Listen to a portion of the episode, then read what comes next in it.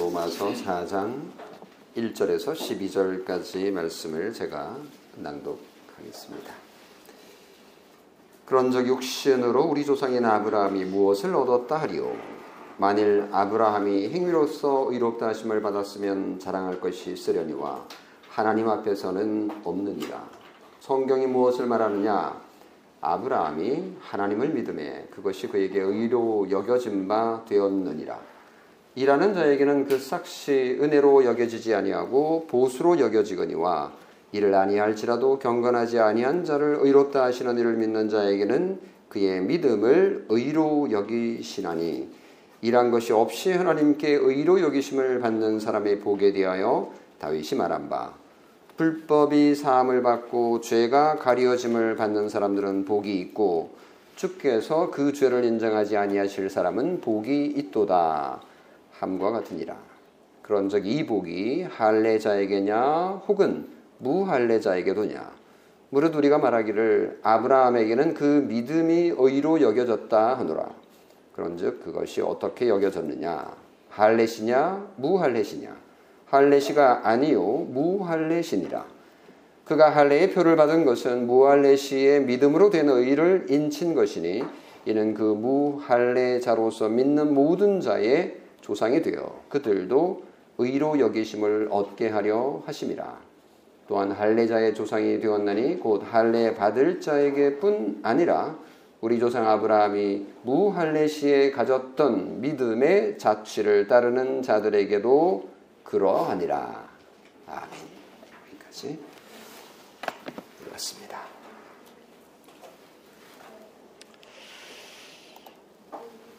로마서를 쭉 강해해 나가고 있는 중에 오늘 로마서 4장의 시작, 4장을 시작하게 되겠습니다.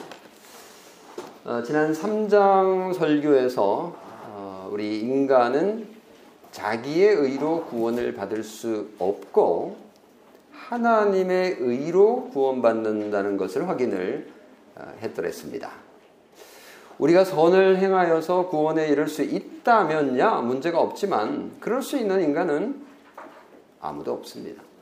왜냐하면 모든 인간은 죄를 범하였기 때문에 죄인으로서 하나님께 나아갈 수 없는 거죠. 자기의 의로 구원 얻을 수 있는 사람은 아무도 없습니다. 그런데 하나님께서 새로운 구원의 길을 마련해 주셨습니다. 그것이 바로 하나님의 의, 인간의 의가 아니라 하나님의 의로 구원을 얻는 것입니다. 예수 그리스도 안에 있는 속량으로 말미암아 하나님의 은혜로 값없이 의롭다 하심을 받은 자가 되는 것, 우리 암송했던 것처럼 로마서 3장 23절, 24절 우리 암송했죠. 그래서 하나님의 의로 우리가 구원을 받는다라는 사실을 우리가 확인을 했는데 중요한 것은 그 하나님의 의를 우리가 어떻게 받느냐라는 것이죠. 그것은 바로 믿음의 법으로 실행된다라는 것입니다. 그래서 오늘 설교의 제목은 믿음의 법입니다. 이제 바울은 4장에서 이 믿음의 법으로 하나님의 의를 우리의 의로 받게 되는 그 예를 설명을 하는데 두 인물을 가져옵니다. 한 인물은 아브라함이고 또 다른 인물은 다윗입니다. 1절을 한번 읽어볼까요? 그런즉 육신으로 우리 조상인 아브라함이 무엇을 얻었다 하리요? 이렇게 되어 있어요. 육신으로라는 표현은 핏줄로는 이런 말이죠. 혈통적으로는 이런 의미죠. 그러니까 아브라함이 혈통적으로 유대인이라는 뜻입니다. 육신으로, 혈통으로는 영적으로 혹은 믿음으로와 반대 개념이라고 볼 수 있습니다. 그러니까 아브라함에게 육적으로 핏줄로는 어떤 일이 일어났느냐라는 말인데요. 2절에서 5절의 말씀이 그 답입니다. 한번 읽어보죠. 만일 아브라함이 행위로서 의롭다 하심을 받았으면 자랑할 것이 있으려니와 하나님 앞에서는 없느니라. 성경이 무엇을 말하느냐? 아브라함이 하나님을 믿음에 그것이 그에게 의로 여겨진 바 되었느니라. 일하는 자에게는 그 삭시 은혜로 여겨지지 아니하고 보수로 여겨지거니와 이를 아니할지라도 경건하지 아니한 자를 의롭다 하시는 이를 믿는 자에게는 그의 믿음을 의로 여기시나니. 여기까지. 바울은 로마에 있는 유대인 대화 상대자를 가정하고 지금 대화를 이끌어가고 있는 거죠. 이 편지는 로마에 있는 그리스도인들에게 쓴 거예요. 사실 로마에 있는 그리스도인들도 그 유대인들이 많이 포함되어 있었기 때문에 그 유대 랍비들이 가르치는 것을 이제 염두에 둔 거예요. 당시 유대 랍비들은 당연히 이렇게 생각하고 있습니다. 그 당연한 것이 뭐냐면 아브라함이야말로 유대인 중에 최고의 의인이라고 생각을 했던 거죠. 창세기 15장 6절에 보면요. 아브라함이 여호와를 믿으니 여호와께서 이를 그의 의로 여기시고 이렇게 되어 있잖아요. 그러니까 아브라함이 의롭다라는 것이 분명하게 성경에 나와 있는데 우리는 이것을 읽을 때에 아브라함의 믿음이 중요한 거야 이렇게 생각을 하는데 유대인들은 이걸 어떻게 해석하냐면 아브라함의 믿음의 행위를 칭찬하는 것입니다. 와, 역시 아브라함은 행위가 온전해 이렇게 이제 해석을 하는 거죠. 맞는 것 같기도 하고 아닌 것 같기도 하고 좀 그렇습니다. 여하튼 유대인들은 믿음으로도 우리가 믿어야 되지만 당연히 행위가 중요하다라고 생각을 했던 것이죠. 바울은 유대인으로서 그런 잘못된 신앙을 정확하게 알고 있었습니다. 왜냐하면 자신도 오랫동안 그런 유대교 교리에 빠져 있었기 때문에 그것을 더 잘 설명할 수 있었던 거죠. 그래서 지금 믿음으로 구원 얻는 이 교리에 대해서 아브라함을 예를 들어서 설명을 하고 있는 겁니다. 자, 아브라함이 의로운 사람이라 인정받은 것은 아브라함의 의로운 행위 때문입니까? 절대 아닙니다. 아브라함이 의인 대우를 받은 것은 하나님의 의로 인한 것이다 라는 거가 바울이 지금 주장하고 있는 복음의 핵심입니다. 하나님의 의로 이루어진 거고 시작된 거고 우리는 믿음으로 받는 것에 불과하다는 것이죠. 우리가 믿음으로 의롭게 되는 건 분명한데 하나님의 의가 없었다면 믿음은 아무런 소용이 없는 것이죠. 그래서 사실 이 믿음은 행위가 아니에요. 우리가 뭔가 해야 될 행위가 아니라는 거죠. 아브라함의 삶을 보면요. 악한 사람은 아니에요. 아브라함이 일대기를 보면요. 아브라함이 욕설을 하거나 나쁜 짓을 하거나 이렇게 보이진 않습니다. 물론 아브라함도 좀 치사하게 군 적도 있고 좀 의심을 살 만한 것들이 있긴 합니다만은 그렇다고 해서 아브라함의 그 행위로 구원을 받고 의롭다함을 인정받았다. 이렇게 보기 어려운 거죠. 아브라함이 정말 하나님 앞에 잘 보였기 때문에 하나님의 관심을 받고 하나님의 사랑을 받고 하나님의 기쁨이 되었다라고 주장하는 것은 무리가 있습니다. 만약 그랬다면 아브라함이 자랑할 만하겠죠. 정말 유대인들이 생각하는 것처럼 우리 아브라함 최고예요. 최고예요. 이렇게 자랑하겠죠. 그래서 우리 민족은 세상에서 최고예요. 라고 큰 소리 칠 수 있을 겁니다. 근데 바울은 유대인으로서 천만의 말씀 아닙니다 라고 얘기하고 있습니다. 자, 이게 정말 그런지 한번 창세기로 돌아갈 필요가 있는데요. 제가 창세기를 아브라함 설교를 꽤 오래전에 10년까지는 아니고 7, 8년 전에 아브라함 설교를 쭉 일대기를 했던 기억이 있는데요. 그때 이제 이미 했습니다만은 다시 한번 돌아가 보면 창세기 15장 이게 보면 아브라함이 의롭다함을 받는다는 얘기가 나와요. 근데 그 앞으로 좀 더 가면 창세기 12장에 아브라함이 역사 속에 등장합니다. 물론 11장 마지막 부분에 아브라함의 이름이 등장하지만 본격적으로는 12장이죠. 어느날 아브라함은 하나님의 방문을 받습니다. 하나님께서 아브라함에게 찾아오셨어요. 그리고는 아브라함에게 이런 말씀을 하세요. 너 떠나라. 너 고향 집을 떠나서 내가 인도할 땅으로 가라. 라고 명령을 하십니다. 아브라함은 무슨 마음이었는지 모르지만 순종을 해요. 그리고 간 곳이 가나안 땅입니다. 그때 가나안 땅에 가라고 말씀하시면서 아브라함에게 한 가지 약속을 주는데 그게 창세기 12장 2절 말씀이에요. 내가 너로 큰 민족을 이루고 너에게 복을 주어서 너의 이름을 창대하게 하리니 너는 복이 될지라. 와, 하나님이 나타나서 아브라함뿐만 아니라 아브라함의 자손들이 복을 받게 될 거다. 너 때문에 복을 받게 될 거다. 이런 얘기를 했으니까요. 와, 얼마나 큰 영광이겠어요?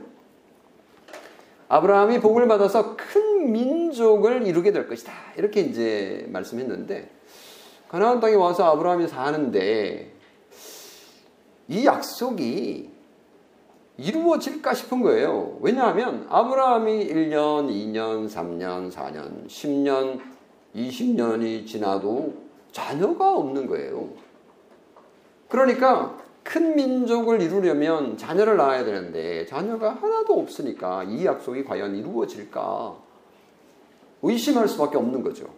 그래서 참다 못한 아브라함은 하나님께 한 가지 현실적인 제안을 합니다. 주님, 저에게 뭐 주시겠어요? 뭐 큰 민족이고 뭐고 저는 자식이 없어요. 그러니까 제 종 중에 똑똑한 다메섹 사람 출신 엘리에셀이 있는데 이 엘리에셀이 나의 상속자, 나의 아들이 되면 어떻겠습니까? 그 양자로 삼겠다는 거죠. 얼마나 답답했으면 그랬을까요? 그때 하나님께서 아브라함에게 이렇게 말씀하십니다. 이게 창세기 15장이에요. 그 사람이 네 상속자가 아니라 너의 몸에서 날 자가 너의 상속자가 되리라 하시고 그를 이끌고 밖으로 나가 이르시되 하늘을 우러러 뭇 별을 셀 수 있나 보라. 낮일까요? 밤일까요? 네, 밤인 것 같아요. 또 그에게 이르시되 네 자손이 이와 같으리라. 야, 하늘에 별을 셀 수가 없죠. 네, 불가능합니다. 그렇게 많이 너의 자손이 될 것이다. 이렇게 이제 말한 거죠. 근데 놀랍게도요, 아브라함은 그 말씀을 믿습니다. 신기하죠? 네. 그랬더니 하나님께서 그것을 그의 의로 여기셨다. 이렇게 말합니다. 창세기 15장 6절 아브라함이 여호와를 믿으니 여호와께서 이를 그의 의로 여기시고 그러니까 아브라함이 착한 일을 많이 했다. 너 참 착하구나. 내가 상을 주겠다. 그러시면서 너 의인이야. 이렇게 상을 주신 게 아니에요. 아직도 이루어지지 않은 그 약속을 아브라함이 네 믿을게요. 라고 했을 때 하나님께서 그래, 너는 아직도 일어나지 않은 것에 대해서 내 말을 신뢰하는구나. 그리고는 하나님께서 의롭다고 하신 거예요. 이야, 이거 어떻게 가능할까요? 이게 믿을 수 있나요? 아니, 아브라함이 무슨 착한 일을 한 일도 없고 무슨 선한 일을 한 것도 없는데 아브라함은 그냥 믿을게요 라고 한 것밖에 없잖아요. 여호와를 믿으니 여호와께서 이를 그의 의로 여기시고 이렇게 하나님께서 대우해 주신 거예요. 아브라함의 이 믿음이 진짜 대단했을까? 몰라요. 알 수가 없어요. 그냥 믿었다고만 했지 굳건하게 믿었다. 힘있게 믿었다. 든든하게 믿었다. 진실로 믿었다. 이런 얘기 없어요. 그냥 믿었다. 그 정도만으로도 하나님께서 인정을 해 주신 거예요. 아브라함의 믿음이 얼마나 대단했는지, 얼마나 그 믿음이 오래 갈지 알 수 없죠. 나중에 그 아브라함의 삶을 보면요, 아브라함 주변에서 일어나는 이런 어려움이 있을 때 아브라함의 믿음이 막 콩알처럼 되고 막 이러거든요. 그래서 아브라함의 믿음이 이게 뭐 대단했다 이렇게 볼 수 없는 부분도 있거든요. 어쩌면 아브라함의 믿음, 그 믿음이 겨자씨만큼 작은 것이었는지도 몰라요. 그래도 하나님께서 그 믿음을 보시고 의롭다 칭해 주신 거예요. 이걸 칭의라고 말을 합니다. 우리 어린이들 한번 따라해 보세요. 칭의. 칭의. 칭의. 예. 이번 여름 성경 캠프 때 이거 배울 거예요. 마침 우리가 로마서 지금 하고 있는데 믿음으로 살아요. 이번에 주제예요. 그래서 이거 아브라함 얘기 많이 들을 건데요. 칭의라고 하는 이 단어는 알 필요가 있어요.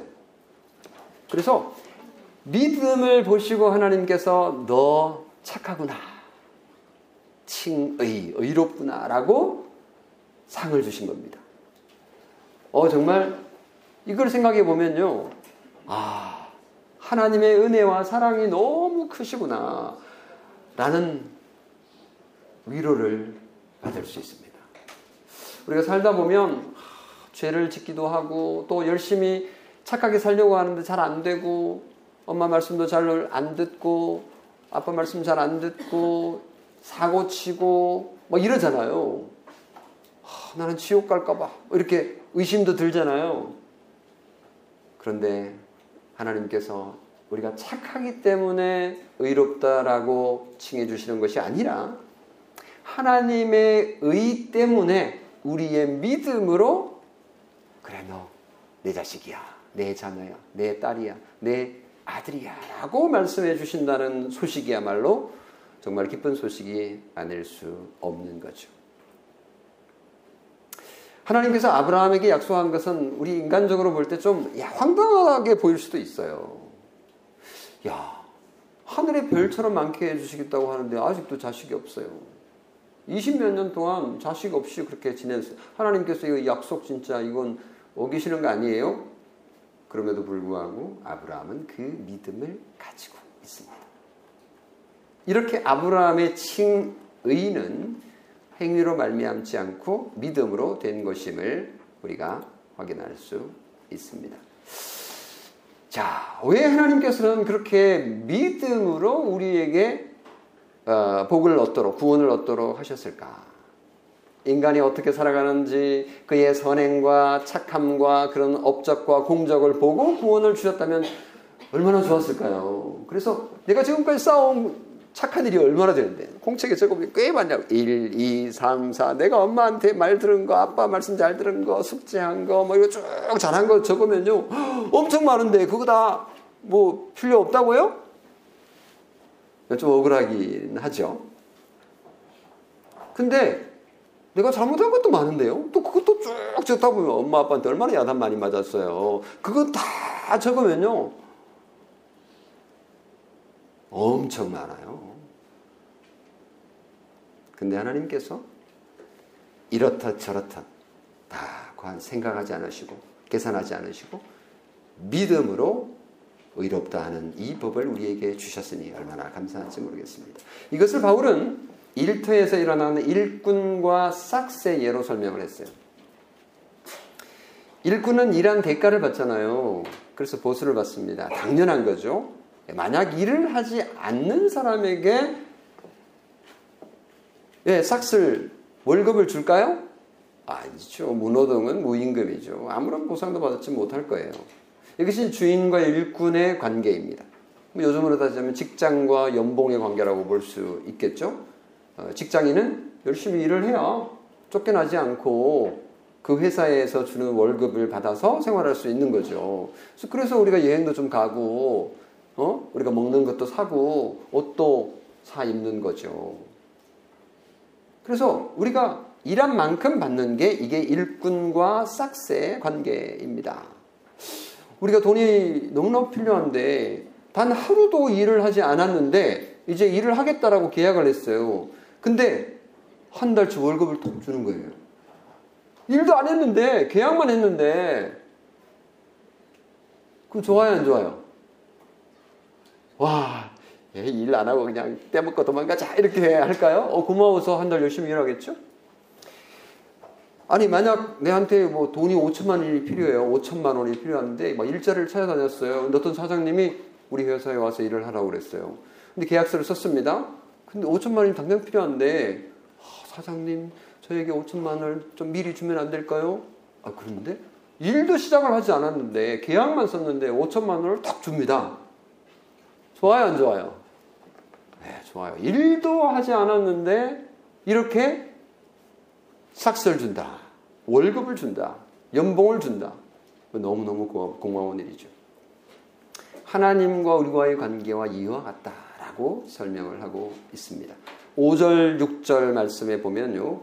경건하지 아니한 자를 의롭다 하시는 이를 믿는 자에게는 그의 믿음을 의로 여기시나니 일한 것이 없이 하나님께 의로 여기심을 받는 사람의 복을 말하고 있습니다. 여기서 이제 경건하지 아니한 자, 경건하지 아니한 자. 임경근 목사는 경근이고 이건 경건 다릅니다. 경건하지 아니한 자는 거룩한 생활을 하지 않는 사람, 하나님의 말씀을 따르지 않는 사람, 죄에 빠져 사는 사람들을 말하는 것인데요. 나 아니네. 나는 착한데? 이렇게 생각하시면 안 돼요. 경건하지 아니한 자 속에 나도 포함되는 거예요. 모든 아담의 후손을 말하는 거죠. 그런 악한 사람도 선행으로가 아니라 믿음으로 의롭게 될 수 있다라는 복음이 오늘 우리에게 선포되고 있으니까 참 감사하죠. 우리도 여기 포함되는 거예요. 그러나 하치 악한 사람도 동의를 안 하시는 분이 있을지 모르겠어요. 나같이 악한 사람도 동의하시나요? 나같이 악한 사람도 믿음으로 의롭게 되는 법을 우리에게 주셨으니 놀라운 은혜가 아닐 수 없습니다. 일한 것이 없이 하나님께 의로 여기심을 받는 사람, 이 사람이야말로 정말 복된 사람이 아닐 수 없습니다. 성도 여러분, 바로 우리가 그런 자가 아닙니까? 아무런 자격도 없고 구원받을 만한 의로운 행위를 쌓아놓은 것도 없는데 악행과 선행을 비교해보면 우리는 악행이 훨씬 무게가 무거운데 우리가 하나님 나라 시민이 될 수 있다라는 길이 믿음으로만 된다고 하니 정말 기쁜 소식이 아닐 수 없습니다. 우리가 믿음으로 하나님의 자녀가 되고 천국 시민이 된 것은 세상에서 받을 수 있는 가장 큰 선물이고 은혜이고 복임을 고백합시다. 두 번째 예로 들고 있는 인물은 첫 번째는 아브라함이었어요. 두 번째는 이제 다윗입니다. 성경에 구약 성경에 나오는 인물 대표적인 인물 두 사람을 아브라함이 지금 선택을 한 거예요. 다윗 어떤 인물입니까? 다윗도요 유대인들이 정말 좋아하는 인물입니다. 좋아할 뿐만 아니라 존경하는 인물이죠. 유대인들의 지금 이스라엘 백성의 나라 국기가 별이에요, 별. 이 별은 다윗의 별입니다. 그만큼 다윗을 존경하죠. 자, 왜 다윗을 예로 들었을까? 그것은 악한 죄인도 믿음으로 구원받을 수 있다라는 것을 보여주기 위한 것입니다. 다윗은 어떤 인물입니까? 다윗은요 정말 악한 사람이에요. 다윗이 악하다고요? 그럼요. 다윗이 훌륭한 일도 많이 했죠.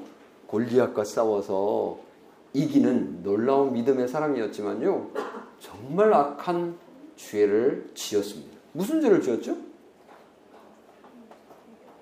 네, 사무엘하 11장에 보면요 세상의 남의 아내를 취하였습니다. 그리고는 남의 아내를 빼앗아 와가지고 결혼을 했어요. 그리고 그 남의 아내의 남편을 어떻게 했어요? 전쟁터에 내보내서 죽인 거예요. 살인죄를 지었고 6계명 그리고 간음죄 7계명을 범했습니다. 다윗은요 백성들에게 돌맞아 죽어도 마땅할 죄를 지은 겁니다. 자기의 권력을 이용해가지고 아주 사악한 죄를 지은 정말 못된 인간이죠. 그런 죄인인 다윗이요, 하나님의 용서를 받을 수 있을까요? 요즘 그런 일이 있었다고 생각해 보세요. 용서받을 수 있나요? 당장 탄핵감이죠. 네. 대통령이 만약에 그렇게 했다. 탄핵이죠, 탄핵. 쫓겨나는 겁니다. 용서받을 수 없겠죠. 그런데 이렇게 악한 다윗도 자신의 죄를 뉘우치고 회개했을 때 다윗의 불법은 사함을 받고 죄는 가려지는 놀라운 역사가 일어나게 됩니다. 이게 시편 32편에 아주 정확하게 기록되어 있습니다. 시편 32편 우리 읽었죠. 묵상하셨죠. 지난번에. 거기 보면 지금 바울이 7절 8절에서 인용하고 있는 거가 시편 32편 1절 2절에 나오는 거거든요. 7절 8절 한번 같이 읽어보도록 하겠습니다. 시작. 불법이 사함을 받고 죄가 가리워짐을 받는 사람들은 복이 있고 주께서 그 죄를 인정하지 아니하실 사람은 복이 있도다 함과 같으니라. 바로 이 말씀이 시편 32편의 인용이고요. 물론 약간씩 좀 차이가 있긴 하지만요. 다윗이 하나님으로부터 죄인으로서 용서받았던 사건을 배경으로 해서 다윗이 고백한 시인 것입니다. 이 시는 오늘 우리의 고백이기도 합니다. 다윗은 자신의 죄를 뉘우치고 회개했죠. 우리도 하나님 앞에 나와 자신의 죄를 고백하고 뉘우치고 회개할 때에 하나님의 의의를 통하여, 하나님의 의의는 예수 그리스도의 십자가죠. 예수 그리스도의 십자가의 은혜로 우리의 죄가 용서받아서 하나님의 백성이 되고 칭의, 의롭다라고 대우받는, 의인으로 대우받는 그런 복을 얻게 되는 것입니다. 이것을 다윗이 먼저 누렸어요. 다윗이 그것을 고백하고 있습니다. 우리가 다 시편 32편을 묵상할 때는 정말 너무너무 감격적입니다. 왜냐하면 우리도 다윗처럼 그렇게 악한 자이기 때문입니다. 그러나 우리에게 정말 다윗처럼 감사할 수 있는 것은 하나님께서 은혜를 우리에게 베풀어 주시고 우리의 행위나 우리의 공적 때문에 의롭다 칭함을 받는 것이 아니라 하나님의 의 때문에 믿음으로 우리가 구원할 수 있다는 것이 얼마나 큰 복인지 모릅니다. 물론 우리가 오해하지 말아야 될 것은 아브라함의 경우이든 다윗의 경우이든 모두 믿음 그 자체만으로 의롭게 된 것이 아니라는 사실. 무슨 말이냐면 믿음을 행위로 생각하는 것 그거는 아닙니다. 죄인을 향한 예수 그리스도의 의로 인하여서, 하나님의 의로 인하여서 모든 믿는 자에게 임하는 은혜이지 우리의 믿음이 대단해서가 아니라는 것이죠. 우리의 믿음의 공로 때문이 아니라 예수 그리스도의 공로 때문에, 예수 그리스도의 행위 때문에 우리의 구원이 이루어진다라는 것을 인정합니다. 만약 우리의 공로와 우리의 행위와 우리의 헌신이 조금이라도 기여한다면 하나님의 영광은 손상받게 될 거죠. 일하지 않는 자에게 주시는 복, 경건하지 아니한 자에게 의롭게 여기시는 복, 죄인을 의인으로 만들어주는 이 놀라운 복음, 이런 복음을 싫어할 사람이 어디 있겠습니까? 우리 자신을 하나님 앞에서 살펴봅시다. 우리는 의인입니까? 죄인입니까?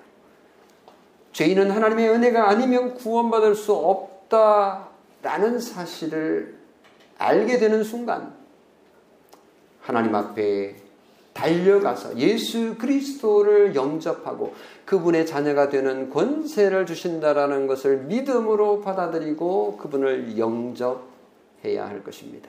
그 은혜를 사모하고 믿는 자에게 이 복이 이루어짐을 오늘 우리는 믿습니다.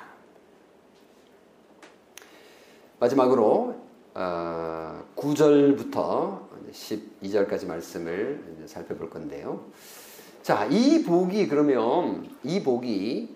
믿음으로 하나님의 의가 우리에게 주어지는 이 복이 유대인에게만 있느냐, 아니면 무할례자, 다시 말하면 비유대인들에게도 적용이 되느냐라는 질문을 할 수 있는 거죠. 9절의 질문이 그겁니다. 그런즉 이 복이 할례자에게냐 혹은 무할례자에게냐. 무자라는 건 없을 무자예요.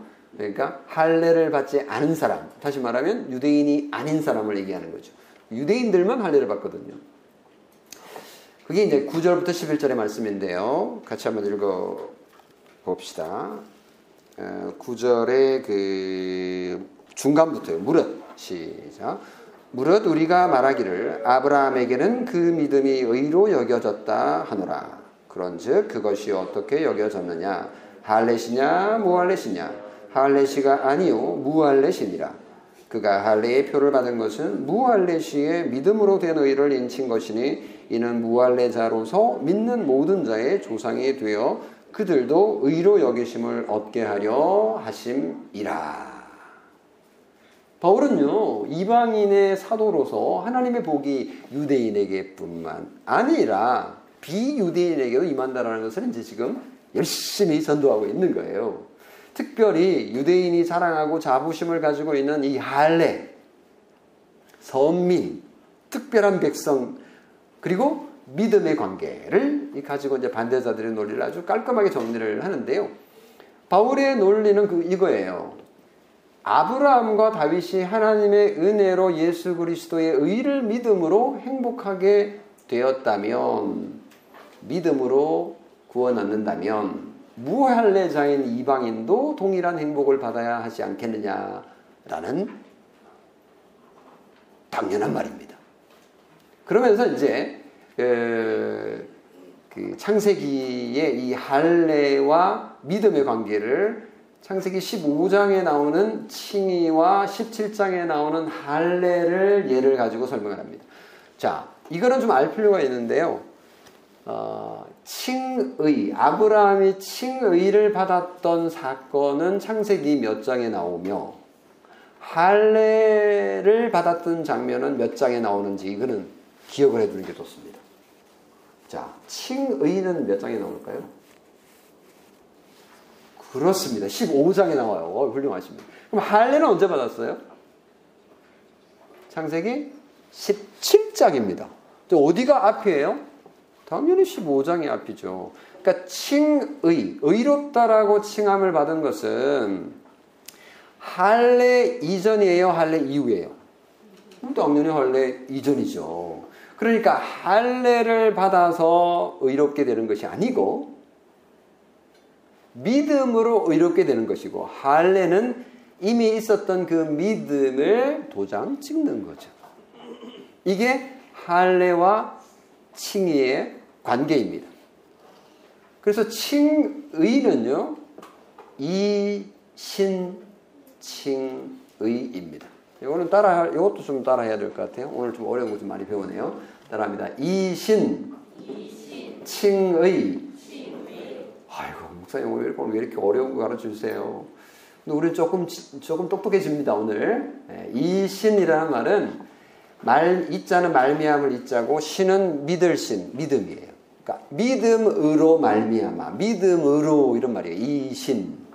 오, 한자가 그런 말이 있어요? 그래요. 오늘 똑똑해집니다. 이신, 칭의, 칭한다, 의롭다라고. 그래서 이신칭의라는 단어를 우리 선조들이 만들었어요. 그래서 아브라함이 의롭게 된 것은 할례를 받아서 의롭게 된 것이 아니고요, 믿음으로 된 거라고요. 이신칭의.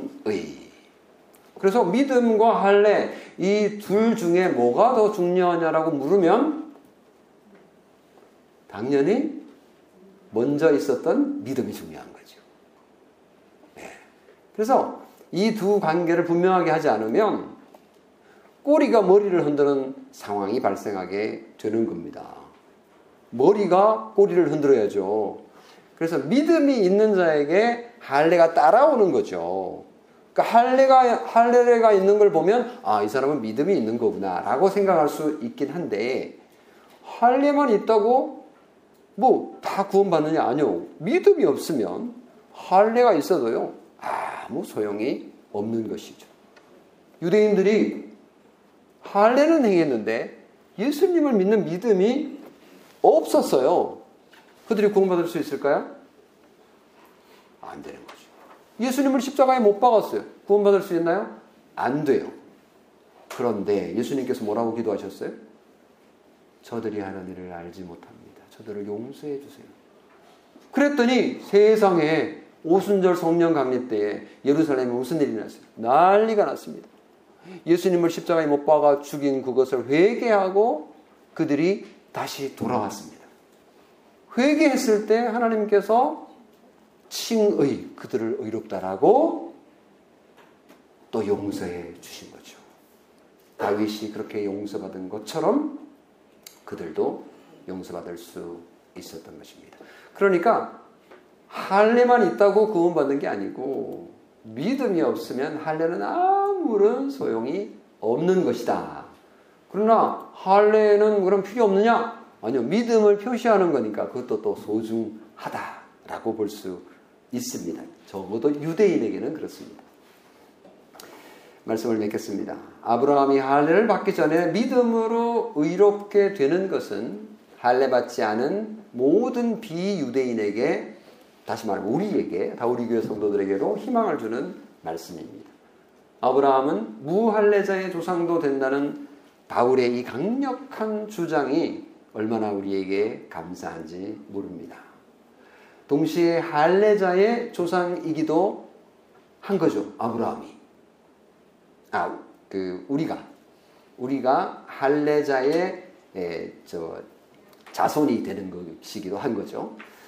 할례받은 자들도 동일하게 믿음을 가지면 의롭게 됩니다. 그래서 유대인들이 믿음을 가지었을 때의 그 신앙은 아주 복된 것이지만 믿음이 없는 자들에게는 아무런 소용이 없는 것이고요. 그런데 할례를 받지 않은 우리가 믿음을 가졌으면 어떻게 될까요? 네. 칭의, 이신칭의의 복을 받습니다. 그래서 우리가 할례를 행하지 않았다고 하더라도 아무런 문제가 없는 것이죠. 대신 할례 대신 우리는 세례를 받고 있습니다. 말씀을 정리하면요. 오늘 이 믿음과 칭의의 관계를 하이델베르크 요리문답제 60문에서 아주 정리를 잘 해놓고 있어서 이거를 제가 읽고 설교를 마무리하도록 하겠습니다. 하이델베르크 요리문답제 60문인데요. 당신은 어떻게 하나님 앞에서 의롭게 됩니까? 예상되는 답이 뭐겠어요? 어떻게 우리가 하나님 앞에 의롭게 되겠느냐? 당연히 착한 일을 많이 해야 되지. 착하게 살아야 되지. 이렇게 생각을 하겠지요? 그런데 보세요. 뭐라고 말하는지 잘 들어보세요. 오직 예수 그리스도에 대한 참된 믿음으로만 됩니다. 목사님, 아니네요? 착하게 살아야 된다는 말씀 안 하시네요? 그죠. 지금 바울이 오늘 로마서 4장 1절에서 12절에서 하신 말씀이 이거예요. 오직 예수 그리스도에 대한 참된 믿음으로만 됩니다. 비록 내가 하나님의 모든 계명을 크게 어겼고 단 하나도 지키지 않았으며 여전히 모든 악으로 향하는 성향이 있다고 나의 양심이 고소하지만, 생각해보니 그렇죠. 내가 나쁜 아들이에요. 나쁜 딸이에요. 내 양심이 그렇게 말해요. 그래서 괴로워요. 나는 지옥 갈 것 같아요. 그렇지만 하나님께서는 나의 공로가 전혀 없이 순전히 은혜로 그리스도의 온전히 만족해 하심과 의로움과 거룩함을 선물로 주십니다. 하나님께서는 마치 나에게 죄가 전혀 없고 또한 내가 죄를 짓지 않은 것처럼 실로 그리스도께서 나를 위해 이루신 모든 순종을 내가 직접 이룬 것처럼 여겨 주십니다. 이게 바로 하나님의 의예요. 하나님의 의로움을 우리에게 선물로 그냥 고스란히, 자, 이건 네 거다, 받아라 라고 주십니다. 자, 이 선물을 우리는 어떻게 받을까요? 이 선물을 어떻게 받아요? 손을 내밀어야 되잖아요. 손을 내밀어서 받는 이게 믿음입니다. 오직 믿는 마음으로만 나는 이 선물을 받습니다. 이 손을 내미는 이게 믿음이에요. 믿음으로. 믿음으로만 나는 이 선물을 받습니다. 로마서 4장 1절에서 12절의 말씀 속에서 우리에게 주시는 하나님의 은혜가 참 놀랍습니다. 우리의 삶을 되새겨보면 우리의 양심이 고소하죠. 넌 자격 없어. 넌 천국 갈 자격 없어. 그러나 예수 그리스도 안에서 하나님의 의가 우리에게 선물로 주어진다라는 것을 듣고 믿는 마음으로 우리는 이 선물을 받을 수 있다라는 것이 얼마나 큰 위로가 되는지 모릅니다. 하나님의 복을 누리시는 여러분이 되시기를 주님의 이름으로 축원합니다. 아멘. 기도하겠습니다. 좋으신 아버지 하나님, 오늘 우리에게 주신 하나님의 놀라운 은혜를 바울의 입을 통하여서, 로마서 4장 1절에서 12절의 말씀을 통하여서 확인하게 되고 깨닫게 되니 고맙습니다. 참 우리는 자격 없을 뿐만 아니라 못됐고 악한 죄인임을 인정하지 않을 수 없습니다. 우리의 삶이 그것을 보여줍니다. 하나님, 우리의 양심이 고소합니다. 우리의 십계명이 그것을 알려줍니다. 그러나 하나님께서 우리를 불쌍히 여기시사 그 모든 죄를 예수 그리스도의 십자가를 보시고 다 용서해 주시고 다 눈 감아주시고 없는 것 같이 여겨주시고 우리를 의롭다라고 칭해 주시고 우리를 의인 대우해 주시니 고맙습니다. 하나님 아버지, 우리가 그 은혜를 믿음으로 받아서 의인답게, 하나님의 자녀답게 살고 싶습니다. 한 주간도 하나님께서 도와주시고 은혜를 베풀어 주시기를 원합니다. 하나님 아버지, 홍수로 인하여서 피해를 당한 많은 우리 동족들이 있습니다. 또 전쟁으로 인하여서 죽어가는 수많은 영혼들이 있습니다. 하나님 불쌍히 여겨주시고 하나님의 뜻이 이루어지기를 바라고, 하나님의 구원의 역사가 일어나기를 바라고, 하나님 고통당하는 자들, 고난당하는 자들 하나님 위로해 주시고, 속히 어려움이, 전쟁이, 기근이, 홍수가 지나가도록 도와주시옵소서. 우리 주 예수 그리스도의 이름으로 기도합니다. 아멘.